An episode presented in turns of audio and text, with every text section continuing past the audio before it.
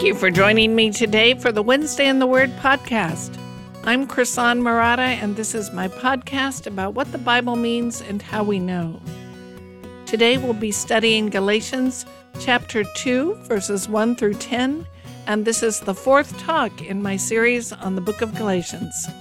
Lecture notes for today's talk are on the link below this podcast, or you can find them at wednesdayintheword.com slash Galatians 4. Thanks for listening today. We're starting chapter 2 of Galatians this week. So far, we've seen two of Paul's main themes in the book of Galatians, and those are his apostolic authority and the certainty of his gospel message. To review, he is writing to the churches in Galatia, which is now modern Turkey. These are churches he founded on his first missionary journey, and now they're being confused by another gospel. The Judaizers have come to town and they've charged Paul with changing the gospel to make it more appealing to Gentiles. They say that Paul neglects to tell them that in addition to believing in Jesus, they need to keep the law. They need to live like Jews. And Paul didn't want to tell them that because that would be an obstacle for them to come to faith. They wouldn't want to believe if they realized now they have to keep kosher and be circumcised and live like Jews. So these two versions of the gospel are spreading throughout the region. They are in conflict, and the difference between them matters. Salvation and how you obtain it is on the line. Well, that raises the question how do you know which version is correct? How do you weigh one against the other? And Paul began answering that question in chapter 1. He argued first that we can have utter confidence in the message that he preaches because he neither received it nor was he taught it by men. Instead, he received his gospel as revelation from the risen Lord. He didn't invent it, he didn't learn it from the other apostles or any other scholars and he offered his lack of contact with the other apostles as proof of the divine origin of his message. Well, that raises the question okay, Paul, you got your message independent of the other apostles, but how do we know you're teaching the same thing they are? How do we know it's the same one? Maybe you're teaching some strange hybrid or variation, and the rest of the 12 are teaching something else. And that's the question he's going to address in this passage we're looking at today in 2 1 through 10. He says that after his gospel was fully formed and his thinking was fully developed, this is approximately 14 years after his conversion, he went to Jerusalem to visit the other apostles, and that's the first time he really consulted with them. I'm going to read the whole section and then we'll talk about it. This is Galatians 2 1 through 10. Then, after 14 years, I went up again to Jerusalem with Barnabas, taking Titus along with me. I went up because of a revelation and set before them, though privately before those who seemed influential, the gospel that I proclaim among the Gentiles, in order to make sure I was not running or had not run in vain. But even Titus, who was with me, was not forced to be circumcised, though he was a Greek. Yet because of false brothers, secretly brought in, who slipped in to spy out our freedom that we have in Christ Jesus, so that they might bring us into slavery. To them we did not yield in submission even for a moment, so that the truth of the gospel might be preserved for you. And from those who seemed to be influential, what they were makes no difference to me. God shows no partiality. Those I say who seemed influential added nothing to me. On the contrary, when they saw that I had been entrusted with the gospel to the uncircumcised, just as Peter had been entrusted with the gospel to the circumcised, for he who worked through Peter for his apostolic ministry to the circumcised worked also through me for mine to the Gentiles. And when James and Cephas and John, who seemed to be pillars, perceived the grace that was given to me, they gave the right hand of fellowship to Barnabas and me that we should go to the Gentiles and they to the circumcised, only they asked us to remember the poor, the very thing I was eager to do. All right, notice that Paul says he went to Jerusalem this time because of revelation. He was not summoned by the leaders of the Jerusalem church. He was not called on the carpet for his teaching. He went because God told him to go. He takes with him Barnabas, who's a Jew, and Titus, a Gentile believer who is not circumcised. Now, there's some disagreement over when this event takes place. Some people think Paul is referring to Acts 15 and the Council of Jerusalem. I think it's more likely that he's referring to the events in Acts 11. But let's talk about Acts 15 first. Acts 15 records the Council of Jerusalem, which is where this disagreement between Paul and the Judaizers comes to a head. The question of whether Gentiles must keep the law has become so divisive that they call for a meeting in Jerusalem to settle the issue. And I'm just going to read that for us. This is Acts 15. I'll read 1 through 6. But some men came down from Judea and were teaching the brothers, Unless you are circumcised according to the custom of Moses, you cannot be saved. And after Paul and Barnabas had no small dissension and debate with them, Paul and Barnabas and some of the others were appointed to go up to Jerusalem to the apostles and the elders about this question. So, being sent on their way by the church, they passed through both Phoenicia and Samaria, describing in detail the conversion of the Gentiles, and brought great joy to all the brothers. When they came to Jerusalem, they were welcomed by the church and the apostles and the elders, and they declared all that God had done with them. But some believers who belonged to the party of the Pharisees rose up and said, It is necessary to circumcise them and to order them to keep the law of Moses. The apostles and the elders were gathered together to consider this matter. Okay, Acts 15 then goes on to talk about how they resolved the issue. Peter gives a speech, which is recorded for us. Then they listen to Paul and Barnabas. And finally, James speaks. And once James speaks, that seems to settle the matter. And basically, they come to the same conclusion that Paul describes in Galatians. They don't correct Paul, and they don't require the Gentiles to keep the law. As Peter says, this is Acts 15 10 and 11. Now, therefore, why are you putting God to the test by placing a yoke on the neck of the disciples that neither our fathers nor we have been able to bear? But we believe that we will be saved through the grace of the Lord Jesus, just as they will. So the council writes a letter, and they send that letter back to Antioch. Luke includes the text of the letter in Acts, and it basically says the Gentiles do not need to become Jews, and it gives four qualifications. They call those qualifications burdens. Let me just read that section. This is Acts 15 22 through 29. Then it seemed good to the apostles and the elders with the whole church to choose men from among them and send them to Antioch with Paul and Barnabas. They sent Judas, called Barsabbas, and Silas, leading men among the brothers, with the following letter. And then here's the text of the letter The brothers, both the apostles and the elders, to the brothers who are of the Gentiles in Antioch and Syria and Cilicia, greetings. Since we have heard that some persons have gone out from us and troubled you with words, unsettling your minds, although we gave them no instructions, it has seemed good to us, having come to one accord, to choose men and send them to you with our beloved Barnabas and Paul, men who have risked their lives for the name of our Lord Jesus Christ.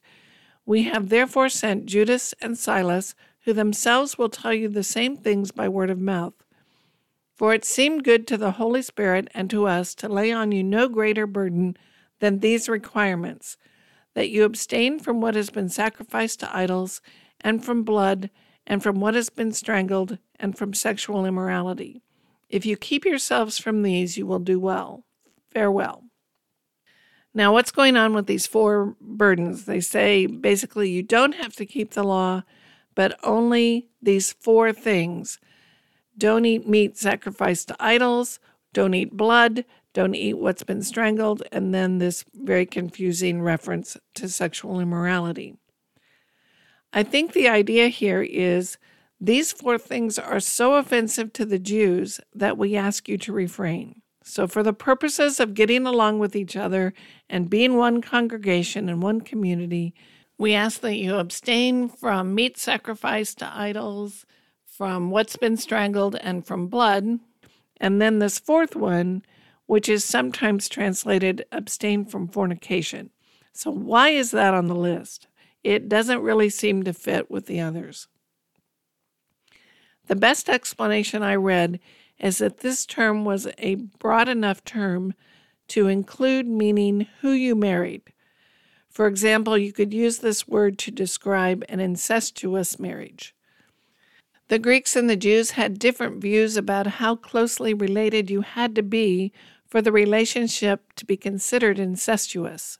And I think the burden being placed on the Gentiles is please respect the Jewish marriage laws. It's just too offensive for you to do otherwise. So they are asking the Gentiles to keep in mind the impact of their actions on the Jews around them, and if their freedom harms someone else, to refrain from doing it. So refrain from doing these things out of love. And I think that sexual immorality refers to who you marry. So while some scholars think Paul is referring to the Council of Jerusalem when he says in Galatians he went to Jerusalem, other scholars, and I agree with them, think that Paul is referring to the incident recorded in Acts 11 27 through 30. Let me read that to you. Now, in these days, prophets came down from Jerusalem to Antioch.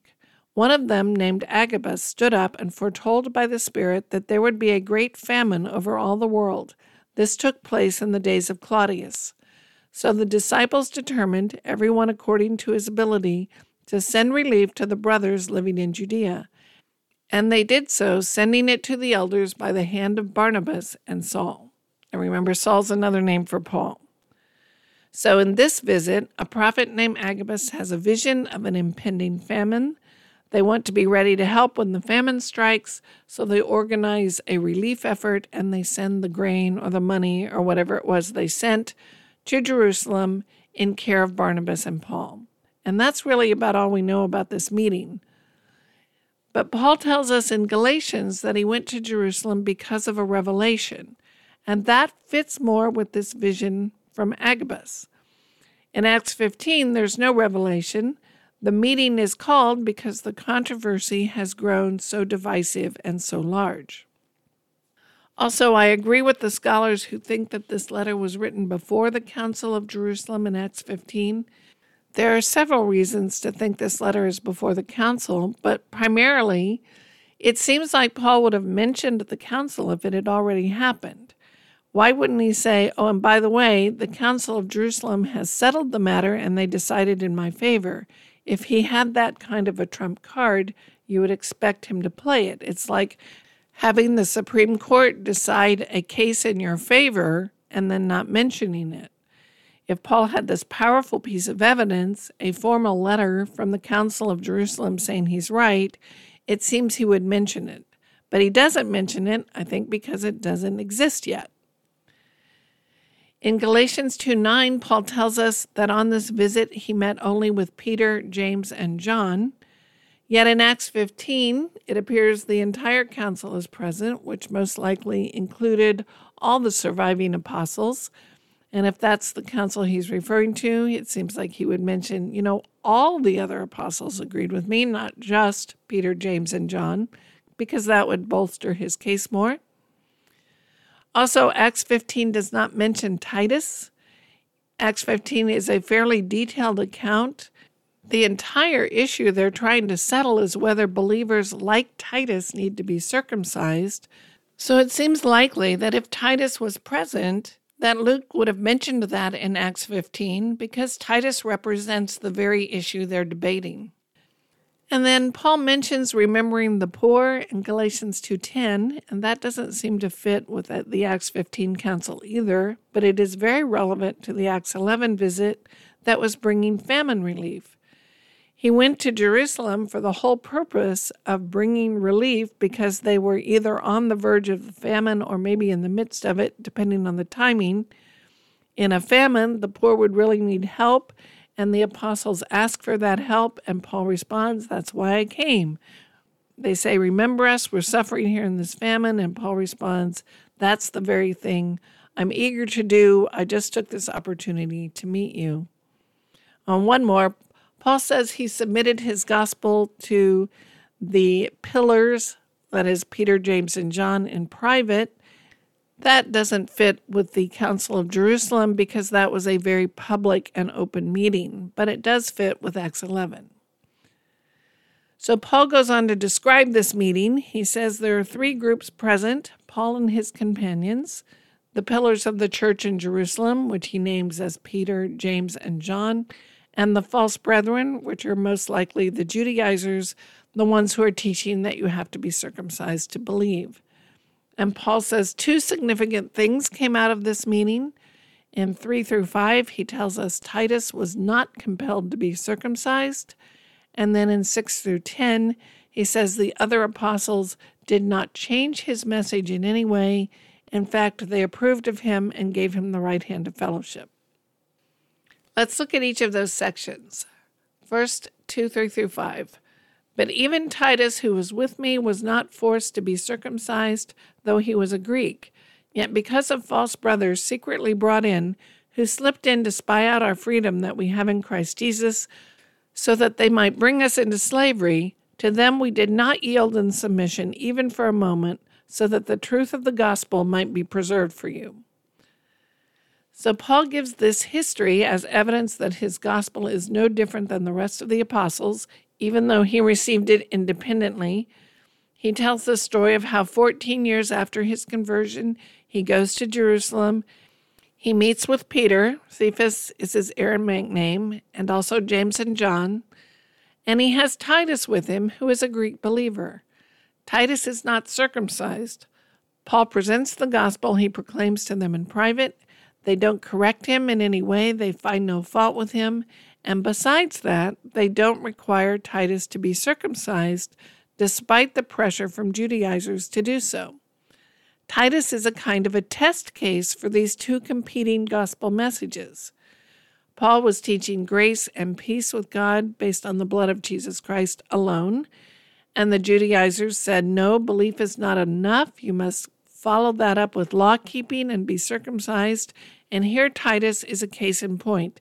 He's a Greek who has come to faith, and the question is will the church in Jerusalem compel him to be circumcised or will they accept him as a fellow believer? Titus gives them a practical opportunity to act on what they believe, and the apostles land with Paul. They do not compel Titus to be circumcised. Now, realize this is not a question of customs or traditions. This is a fundamental issue of salvation. The gospel itself is at stake. Titus has believed, but he is not circumcised. Must he be circumcised as an act of obedience to the Mosaic law to complete his faith? That's the issue on the table. The truth of the gospel is at stake, and Paul and his gospel are vindicated. The leaders of the church in Jerusalem do not compel Titus to be circumcised. Not only that, they wholeheartedly approve of Paul's teaching. And this is exactly what we'd expect.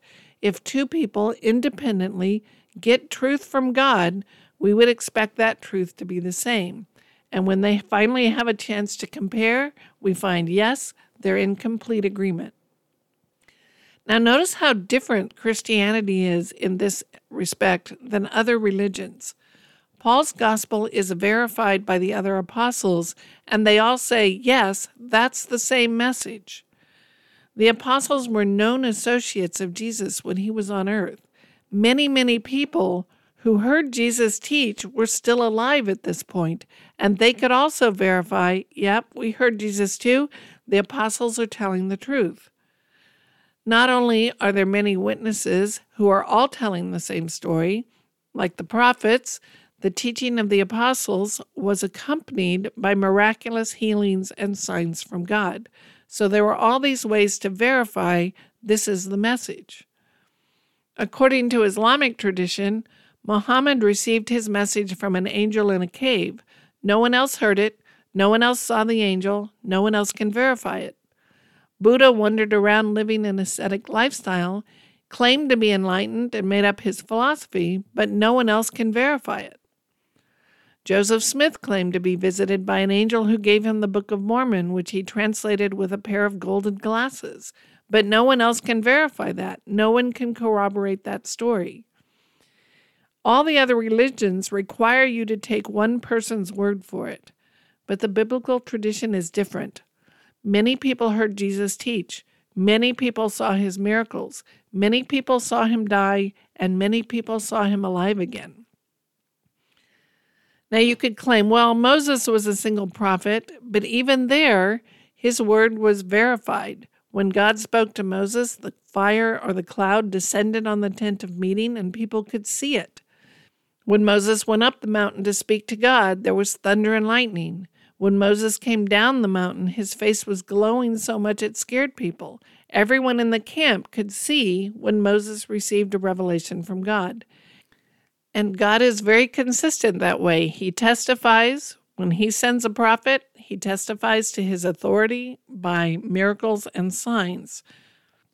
Christianity is a message that can be verified through many different messengers, many different prophets, and many different testifying miracles, all of which culminate in Jesus Christ. So, throughout biblical history, God not only revealed himself to his prophets and apostles, he made himself known in ways that we can verify and corroborate. And here we see Paul tell us that he and the other apostles were all preaching the same message. Now, throughout church history, we're often tempted to try to modernize the gospel Various groups at various times have made it their mission to make the gospel more relevant to the modern age, to kind of pretty it up and reframe it so it's accessible to the new generation. Sometimes the science of church growth crosses into this territory, but often it's stated in terms of making the church relevant to today. I've never really seen that done well. I suppose it can happen but every case that I'm familiar with where someone tried to make the gospel attractive to a certain group of people, they ended up changing the gospel in a way that made it not the gospel. It's interesting that Paul insisted in chapter 1 he never did that. He never tried to please men or make the gospel more attractive or more palatable. He's insisted that he's telling the gospel straight. He's not trying to pretty it up or make it acceptable. He speaks the plain, unvarnished truth, and if people reject it, it's because the Spirit of God is not at work in them to make them see the truth. Now, I do agree that there are many ways to articulate the gospel. We always want to express it in ways that make it understandable to the audience we're addressing, but the focus is making the gospel clear and understood, not adorning it, changing it, or making it pretty. When the focus shifts to not telling the gospel straight in order to win people, I think that's a problem. There was a season in my church where we had a pastor who told us not to talk about the cross because the cross was just too offensive to the university crowd he was trying to win over. That didn't go well. That distorted the gospel. And Paul firmly denies that he did that kind of thing. He told the whole truth of the gospel, and he has verified it with the other apostles. He's not making anything up to make the gospel more attractive to Gentiles, nor is he leaving anything out. Remember, in the last section, he told us he excelled at Judaism. He advanced beyond his peers and excelled at keeping the law. Judaism worked for Paul. He was good at it. Why would he need to invent Judaism light for the Gentiles? He was so zealous for, as he says, the traditions of his fathers that he was persecuting the church. He loved his religion and keeping the law, and he was good at it, so why would he downplay a religion he loved? But then he abandoned all that and changed overnight because of his encounter with the risen Lord. And he's presented all this as evidence that he is teaching them the straight gospel without any alteration. So his first piece of evidence was Titus was not compelled to be circumcised. Now, in verses 6 through 10, he says the other apostles did not change his message in any way. In fact, they approved of him. Let me read that. And from those who seemed to be influential, what they were makes no difference to me. God shows no partiality. Those, I say, who seemed influential added nothing to me. On the contrary, when they saw that I had been entrusted with the gospel to the uncircumcised, just as Peter had been entrusted with the gospel to the circumcised, for he who worked through Peter for his apostolic ministry to the circumcised worked also through me for mine to the Gentiles. And when James and Cephas and John, who seemed to be pillars, perceived the grace that was given to me, they gave the right hand of fellowship to Barnabas and me that we should go to the Gentiles and they to the circumcised. Only they asked us to remember the poor, the very thing I was eager to do. So we know from 2 2 that Paul explained his gospel to the pillars and he names them James, Cephas, also called Peter, and John, with two results. They didn't change his message in any way, and they accepted him completely. The striking thing in here is how Paul talks about the other apostles. He talks about those of high reputation, those reputed to be pillars, but it makes no difference to him. Is he being disrespectful here? What's going on? Well, Peter, John, and James, the brother of the Lord, had remained in Jerusalem. That's where they headquartered their ministry. They're older now. Their beards are probably more gray than in the days before the cross. Their ministry is well rooted and well known, and they are godly men chosen by Christ for their task. Why does Paul make such a pointed reference to their reputations? I think he respected them a lot. But I think he also realized that these men had probably taken on an almost larger than life mystical aura. They had this awesome reputation because they had walked with the Lord during his earthly ministry. Now, Paul lacked that privilege, so perhaps the Galatians had begun to disregard what Paul said because he was not one of these highly regarded pillars from Jerusalem. The way Paul describes them gives us some insight into how we should view human reputations. When all is said and done, Christian leaders are human beings. Even apostles can fail in their personal decisions and daily choices. Now, they don't fail when they declare what God in Christ has given them to declare, but in terms of their personal lives, they are capable of failure. And we're going to look at one of Peter's failures later in this letter. Paul is saying Christian leaders are only human. Their reputations may or may not be deserved. We should listen to those who speak faithfully in the name of the Lord, but we don't need to give them an otherworldly, mystical view or reputation or put them up on a pedestal. God shows no partiality to those who are revered by men. Paul has argued that he had little contact with the apostles in his early years after his conversion.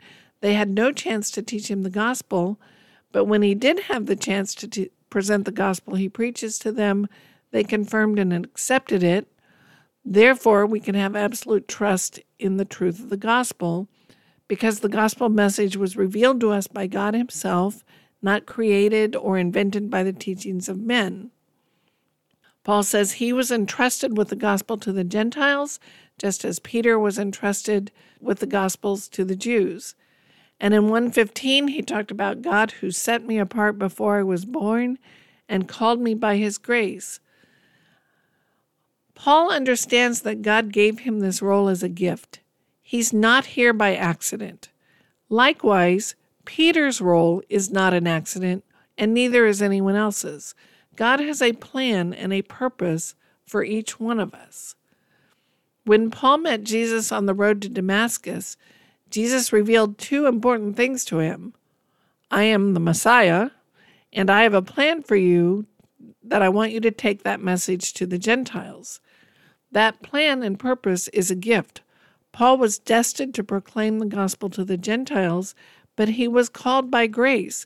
His role is not a privilege, it's not something he earned, it's not an honor bestowed on him because he had this great reputation. It's a gift that God has given him. And the same is true with Peter, James, and John. They had the great, wonderful opportunity to walk with the Lord during his earthly ministry. That's a calling, that's a gift from God. It doesn't make them superheroes, but it does give them a unique and wonderful role to play in the kingdom. That kind of attitude I think we would do well to adopt. Whatever role God has given you to play in His kingdom, it's a gift and a privilege. It is a strand in this great tapestry that God is weaving. Remember, God didn't have to give us any role at all. He didn't have to choose us, He didn't have to forgive us. He didn't have to grant us a place in his kingdom, and he certainly didn't have to give us a part to play in advancing his kingdom. He didn't have to give us the chance to encourage and influence our friends and family and other people or to have impact in other people's lives. That's a gift. Remember when Jesus was riding into Jerusalem on the donkey and the crowds were singing, Blessed is he who comes in the name of the Lord? The Pharisees in the crowd tell Jesus to make the crowd be quiet, and Jesus says, If these were silent, the very stones would cry out. That's in Luke 19. God has an infinite number of ways to accomplish his purposes. He doesn't have to use people at all, he can use stones if he wants to. There's a popular message today that God needs you. If you don't go out and evangelize, then, you know, it's just not going to get done. You need to step up because if you don't act, then God's plans will be thwarted. They never quite say it like that, but that's often the implication of the message. And I think we have to realize that God doesn't need us at all. He will accomplish His plans with or without us. But as a gift to us, He uses us to play a role in His kingdom. As a gift to us, He gives us the reward and the fulfillment of teaching the gospel, sharing our lives with other people, and bringing about His kingdom. God gives us a chance to contribute in whatever individual way He's planned for us but He doesn't need us. He's not required to employ us. It's a wonderful gift. And Paul's attitude here toward the apostles points that out. They had a different gift. It's a wonderful gift, but it doesn't make them superheroes.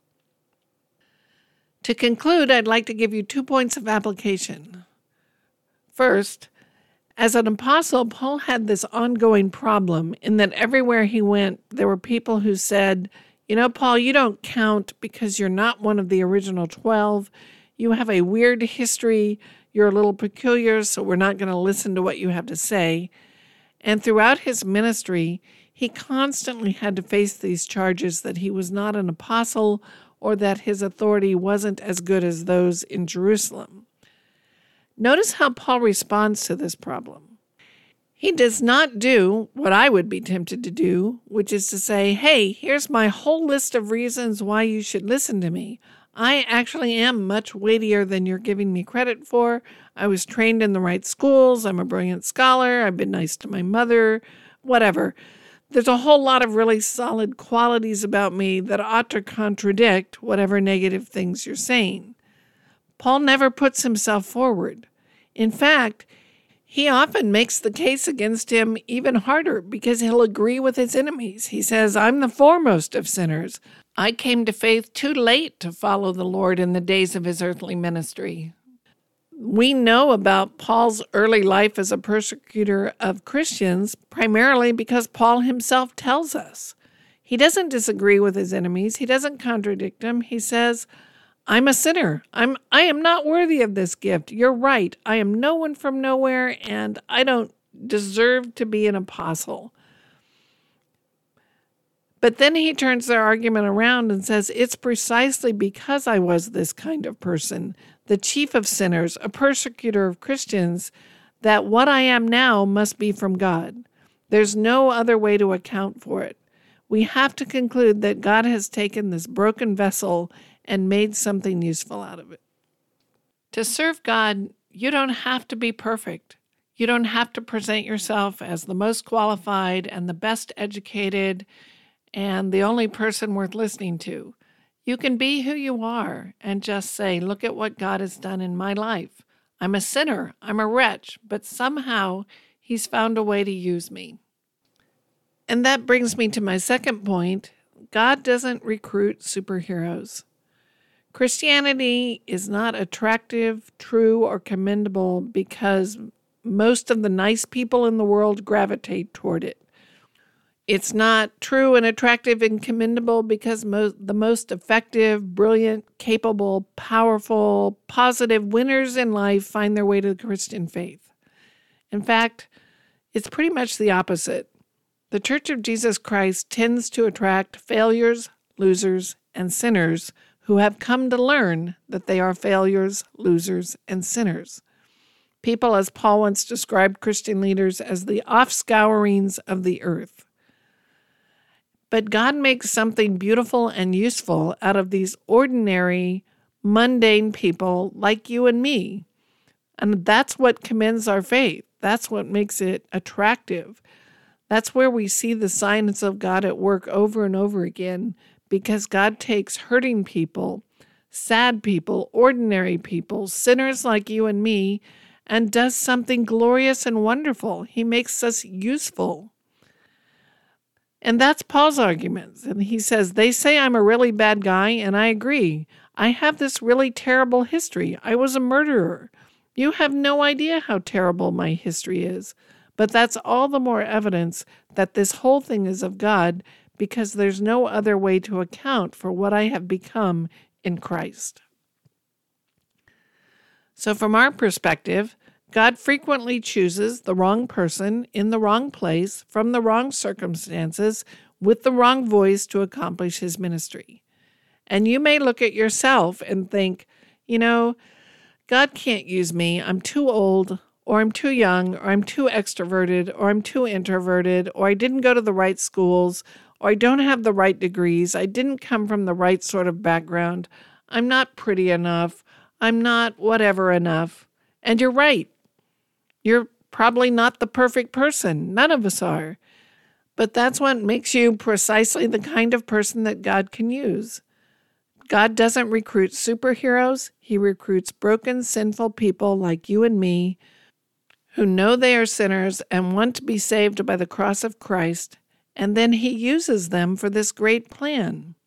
God calls you by grace, not by your accomplishments. And one more comment I'll make, and this is probably the most important there is one and only one gospel, and it doesn't change. The gospel came from God Himself. It is trustworthy, and we can count on it. Christian leaders are often tempted to jump from fad to fad. Having grown tired of the hard work of teaching and preaching the gospel, they search out a hook that will make things happen quickly and give them a sense of success. And I think Paul would have nothing to do with that kind of thing. Just as outward success is not a measure of our message, so we dare not change the message to make it more appealing to reach some arbitrary number or quota. The message of the gospel is that the blood of Jesus Christ frees us from our sins. And if that fails to win friends and influence people, so be it. Truth is not enhanced because it is declared by someone with an impressive degree who speaks eloquently or who is impressive in the world's eyes. The gospel is the gospel. There is only one authentic gospel, and we dare not change it. Lack of outward, immediate, visible success does not mean you have the wrong message or the wrong calling. God calls us through grace, not through our accomplishments. He calls broken, sinful people like us, not superheroes. The gospel is the power of God for salvation. It was revealed to us from God Himself to people He called and set apart to reveal it. From our perspective, they may look like the wrong person with the wrong voice and the wrong circumstance, but the message is true and reliable, and we can count on it. You've been listening to the Wednesday in the Word podcast. My mission is to explain not only what a passage means, but how we figure it out. If you've been blessed by what you heard, please rate and review this podcast wherever you listen to your podcasts. You can find all the other episodes in this series on my website, WednesdayInTheWord.com. Our theme music is graciously provided by Reggie Coates. You can find his music at heartfeltmusic.org. Thank you so much for listening today. I'm Krisan Murata, and I hope I'll see you next week at Wednesday in the Word. In the meantime, stop by my website and take advantage of some free Bible study materials.